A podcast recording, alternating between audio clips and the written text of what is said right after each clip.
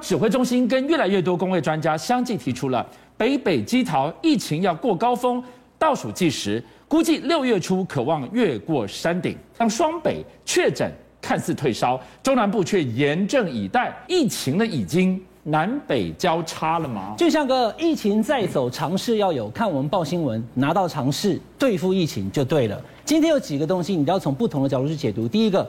八万九，哎，前几天不是到六万，为什么要上来了？很简单，因为礼拜天它的 PCR 检测量少，对。后来到礼拜一、礼拜二，哎，你看可以看出来，他人多了，人多了，自然它的确诊就会多。是。第一个数字是八万九，第二个数字是七十六，这是死亡啊。哦，这个数字是最近以来最高的，而且它还有可能会更高。而我们知道的，现在台北市跟新北市整个北台湾，它大量的确诊的情况之下呢，这个黄高斌院长也讲说，哎。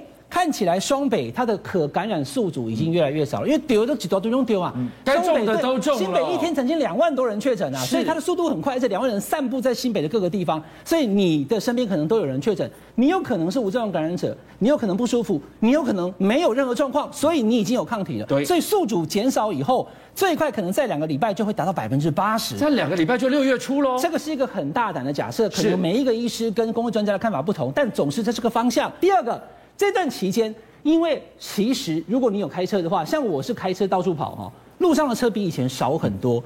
像是大众运输，路上的车更少哈。你搭捷运，有的没办法要选择搭捷运，少了百分之四十八。公园就表示什么？表示我有公共的休憩行为。哎，我长辈们大家去聊聊天什么？可是怕群聚都没有出去了。这个会使得疫情的传播它降低。可是如果这个病毒它并没有消失的话，等到一个月后、两个月以后，大家又回来搭捷运又跑去公园的时候，哎，它疫情有可能再起来。其他国家的例子是这样。所以现在目前到底是不是已经到了高峰过了，紧接着要往下走？这个事情还不敢完全这样子讲。特别是我们台北、新北、桃园都已经大量传染了，可是中南部呢、花东呢，还有其他可能还没有跟台北、新北一样大量传染。如果到时候也把疫情延续到中南部去，请注意，中南部的大型专责医院没有北部的医疗资源这么丰沛，台北、新北都已经搞到这样子，医疗非常窘迫了。如果传到其他地方去的话呢，可能要特别小心。好，导播，我们来看看这一张图，这两条曲线哦，非常代表性的，这是新北往下修，台北。往下修。那今天呢，林氏璧医师来到现场哦，我们看到了双北加桃园加基隆占了全台湾人口差不多，我算过四成。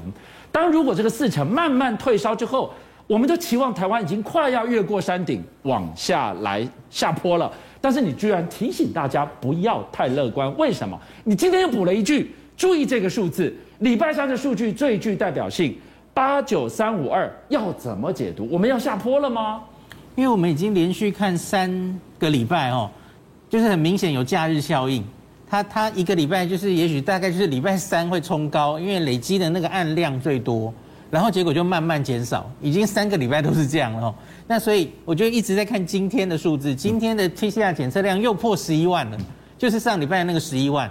所以这个其实可以一起比较哦。你 PCR 又做那么多之后，那到底检验出多少？哎，我们实际上还是看到哈，有一个是非常清楚的，就是它已经往中南部跑了，这个绝对是确定的哈。中南部正在往它的巅峰走去，那可是双北还有北北基桃这些地方，也的确看到真的有在趋缓，嗯哼，它只比前几天稍微高一点点了哈，可是至少没有看到在很明显的往上冲，所以我相信现在应该北北基桃这些地方，也许还有花莲哦。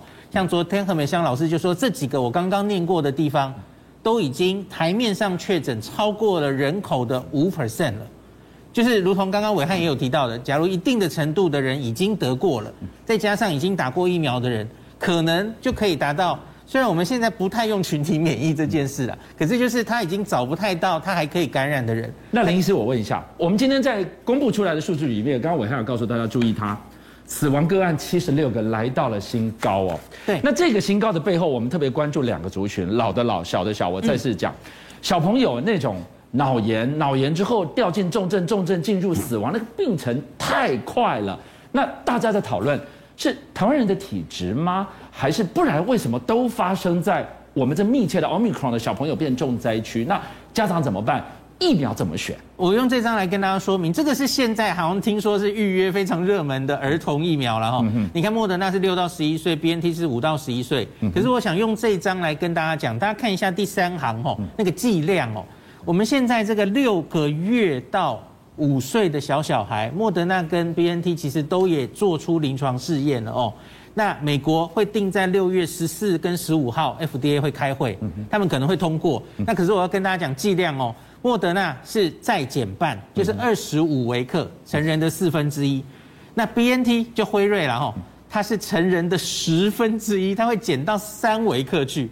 所以其实我们会面临一个很诡异的选择哦。你看莫德纳跟辉瑞的儿童剂量差八倍，然后那个。一个要打三剂，吼，辉瑞打了要打三剂，因为辉瑞之前只打两剂，综合抗体不够高，它似乎剂量减得太低了，吼。那他最近就是前几天他做出来打三剂，他奥密克戎可以有八成的保护力，哦，刚刚做出来，热腾腾的。那莫德纳呢，就是打两剂，这个大概是一个月前做出来的，哈，打两剂，那效果也不错。那所以最后，假如美国都可以顺利在。六月中通过，我相信台湾应该很快也会从善如流就通过。可是这时候家长就会面临奇怪的选择哈，我是要打比较低剂量的辉瑞打三剂呢，还是莫德纳诶打两剂？那这个哦，因为他还没有完全把全部的资料都释出，现在只是一个新闻稿啦哈，辉瑞，所以我觉得等新闻稿的比较详细的资料出来，包括不良反应。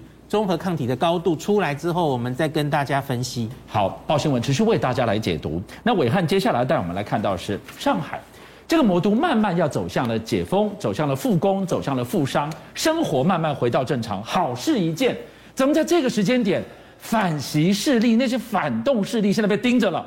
有在蠢动的趋势，他们到底要干嘛呢？好，金正哥，现在目前上海、北京整个中国大陆都弥漫的一个非常诡谲的气氛，就是希望恢复正常的生活。对，好，那现在又有一个新的期待，终于又有一个新的期待。今天五月底，对不对？六、嗯、月一号，上海要复市，就说哎，我们要恢复所有正常生活了。可是复市前，六月一号，观众朋友，我们再来检验了哈。复市之前你要做一些事情嘛，就是还是要严格的控管，比如说什么？比如说要消毒。那问题是你这个消毒，大白门到处在上海各个地点去进行清消，这正常嘛？哈，对着东西喷没有意见，可是对着人的脸直接喷那是怎样？你这个清消你没有办法，刚刚是喷地板没问题，你叫大家来来来，大家站一排啊，我们现在抗疫英雄给大家做清消，结果你往他身上直接喷，我再说一次哈，我真不知道他喷的是什么东西，或许对人体是无害的，但是如果对人体有害，这样直接喷或者是太过刺激，眼睛等等，嘿，啊都。是动作是比较好粗暴一点，这是第一点。第二点，是不是喷太多了哈？包含像这种钢铁有没有？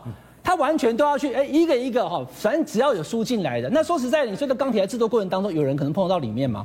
好，那所以大家就会去看到说，现在目前上海是完全的高规格，希望六月一号的复试真的能够达成，因为上海的民居民两千六百多万人已经等太久了。好，我们看到了整个上海呢，他们这个防疫的作为啊，讲到了今天天天关心。但今天我一下带我们来看到这个，是让人真的是瞠目结舌。怎么会谁想出了这一招啊？好，这个歌我们要请导播放给大家听一下，好不好？这是什么歌呢？这个叫做“做酸酸防罐罐”。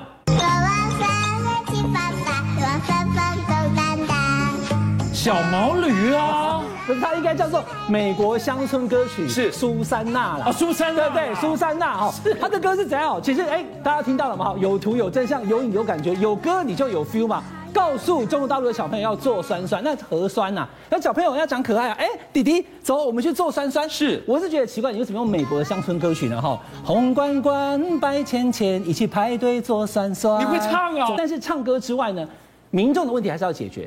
我刚刚讲了，上海明明就讲说已经是动态清零解除，大家都已经不用封了，可是说是不用，都还是封。有一些像是其他地方小区的弄堂，我刚刚讲，你不是告诉我现在已经都已经解封了吗？不断有这些视频出来证明，就是说跟你想象的不同。这个在整个小区的弄堂，大家穿堂，我们台湾叫穿堂啊，走来走去的地方呢，直接都还是有隔隔的这个层层的隔板把你隔离啊。那这样子我们怎么办？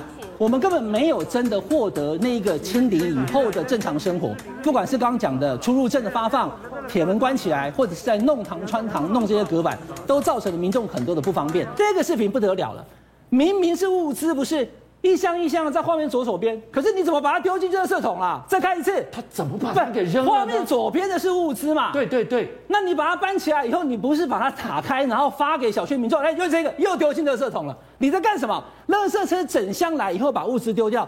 影片一发布以后，完全激怒了所有的上海民众。小区等不到吃的、用的、穿的，结果到什么？但是后来才发现说，为什么会这样呢？来，现在大陆有很多民众在讲说，原来是因为这些物资是可用的。可是呢，他必须让他丢弃，后续才能再买。跟谁买？干嘛再买呢？跟刚刚成立五天的新公司，他就已经得标成为物资生活的供应公司买，把物资丢光了，再去买新的，是不是有人就可以从中获利？那等下，这这这一这一家公司凭什么这么获得厚爱呢？这家公司不是凭什么，这家公司凭他只成立五天，然后呢，他的姐姐嫁给了上海的副书记诸葛宇杰啊。他是诸葛宇杰的七弟，我的天哪！这种裙带关系，上海的副书记，你的太太，你的七弟，居然开了一家公司，然后呢，才刚成立五天，资本额也小，居然可以马上得标，成为物资公司得标。但是配合这个画面，民众就怒了啊。你叫我去买新的东西，但是这些身穿防护衣的大白居然把可用的物资全部丢光，那不是要我们去买新的物资？到底在搞什么东西？邀请您一起加入五七报新闻会员，跟俊相一起挖真相。